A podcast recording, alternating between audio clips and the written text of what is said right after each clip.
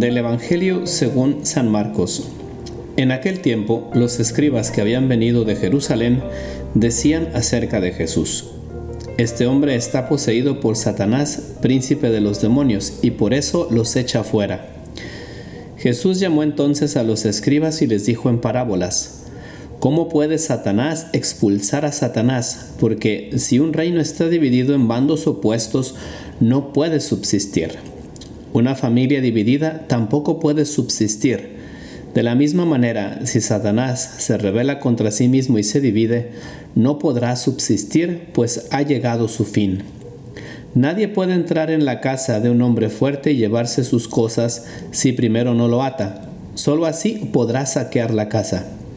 Yo les aseguro que a los hombres se les perdonarán todos sus pecados y todas sus blasfemias, pero el que blasfeme contra el Espíritu Santo nunca tendrá perdón, será reo de un pecado eterno. Jesús dijo esto porque lo acusaban de estar poseído por un espíritu inmundo. Cristo en este Evangelio nos habla en primer lugar de la división, en segundo lugar nos hace ver cómo Él es más fuerte que el demonio y por eso lo ha sacado de pues de la vida de este hombre. Y en tercer lugar eh, pues nos invita a ser personas que escuchen al Espíritu Santo es decir a querer convertirnos. Quisiera eh, pues primero hablar de esta división del corazón. Eh, yo creo que muchas veces pensamos esta división como algo que se da en la vida o como algo que se da en el aspecto moral, como algo que se da en nuestras obras, es decir, aquello que muchas veces sabemos que no debemos hacer y que terminamos haciéndolo y caemos.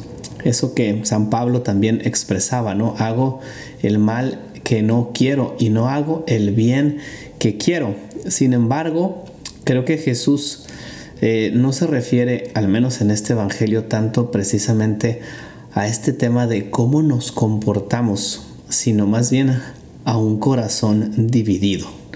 Y creo que aquí está la clave también de nuestra vida cristiana, aquí está la clave de este Evangelio, entender que no podemos vivir con un corazón dividido, que no se trata de no caer, sino de no tener dirección. Y un corazón que no tiene dirección, es un corazón que está perdido y es un corazón que está triste y es un corazón que está desorientado.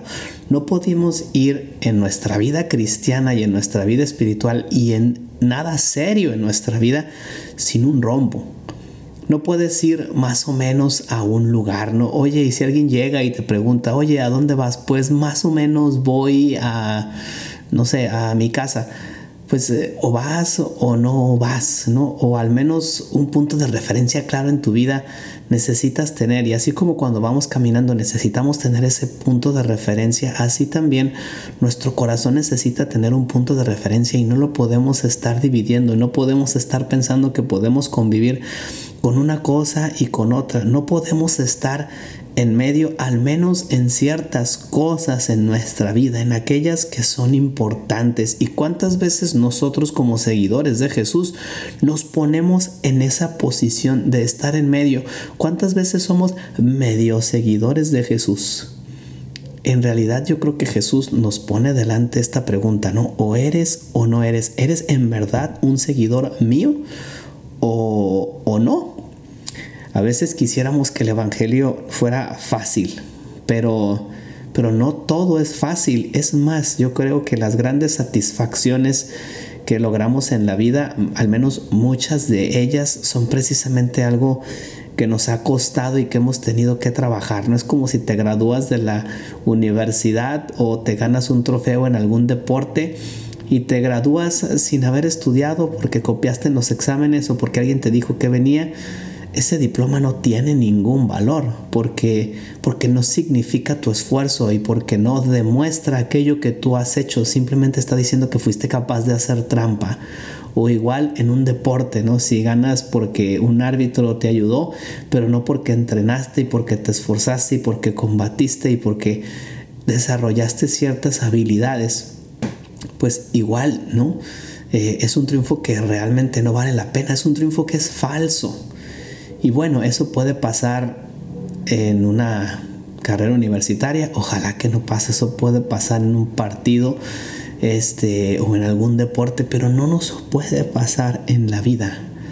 Eh, aquellas cosas que verdaderamente queremos tenemos que lucharlas y el Evangelio cuesta y ser seguidor de Jesús cuesta y tener una dirección clara en la vida pues también es difícil, pero es ahí donde el maestro nos va marcando el camino y sobre todo nos da este mensaje, no, no puedes tener un corazón dividido, porque un corazón dividido no, se, no te va a satisfacer, no vas a ser feliz con eso. Tienes que, eh, pues, precisamente tener una dirección clara y saber que eres un seguidor de Jesús y que Jesús es tu dirección, es así hacia, hacia donde vas, ¿no? Eh, el Evangelio también nos habla pues de que en ese camino o en ese tener un corazón bien enfocado podemos tener una fortaleza dormida o así he pensado en llamarla porque pues muchas veces en esa batalla de la vida espiritual tenemos la gracia y tenemos a Dios de nuestro lado y no nos damos cuenta o no lo aprovechamos y no nos damos cuenta de que en realidad pues ya tenemos vencida la batalla porque hay alguien que ya ha vencido a la muerte y porque Jesús está de nuestro lado y porque somos en realidad con esa gracia de Dios ese hombre fuerte que es capaz de llegar y de atar al otro hombre. Es decir, con esa gracia podemos atar, pues sí, nuestros vicios, con esa gracia podemos atar nuestras pasiones, pero sobre todo con esa gracia nos podemos enfocar en ese seguimiento de Jesús y vencer nuestras debilidades que muchas veces nos desaniman o que muchas veces pues no nos hacen ver más allá de nosotros mismos y no ver el plan de Dios que nos llama a ser santos. Tenemos que despertar esa fortaleza que muchos de nosotros tenemos dormida y tenemos que confiar en que esa gracia de Dios eh, verdaderamente nos puede hacer santos.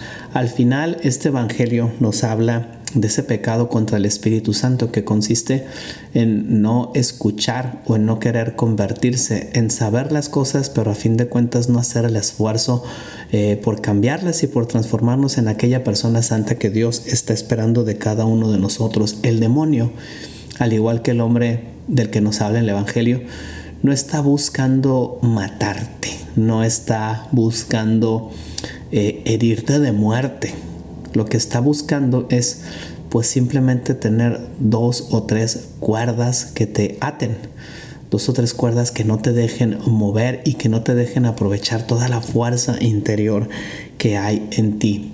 Y me ponía a pensar eh, pues que precisamente ese puede ser ese pecado contra el Espíritu Santo que quienes de alguna forma estamos un poco más eh, metidos en este mundo de la vida espiritual podemos tener eh, ese pecado de conformarnos, ese pecado de atarnos a ciertas pasiones, a ciertos vicios que en realidad pues ya no queremos cambiar, que ya no queremos transformar, que estamos a gusto con ellos, que estamos conviviendo con ellos, pero que nos están haciendo perder la dirección de ese corazón entregado y dado a la santidad.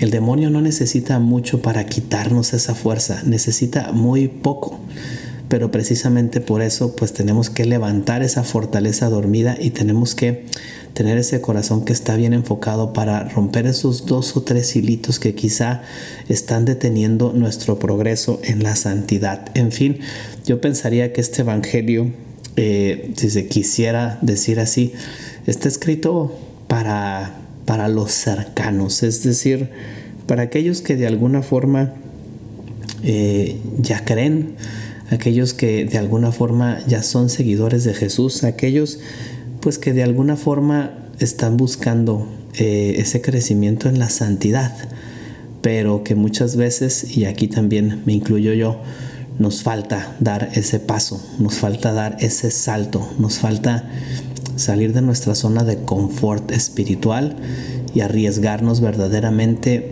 a matar al enemigo, arriesgarnos porque somos fuertes, porque tenemos la gracia de Dios y a quitar toda división de nuestra vida. Así que pidámosle a Jesús que nos dé un corazón entero, no un corazón partido, un corazón enfocado, un corazón que sepa muy bien hacia dónde va, que no sea un corazón dividido.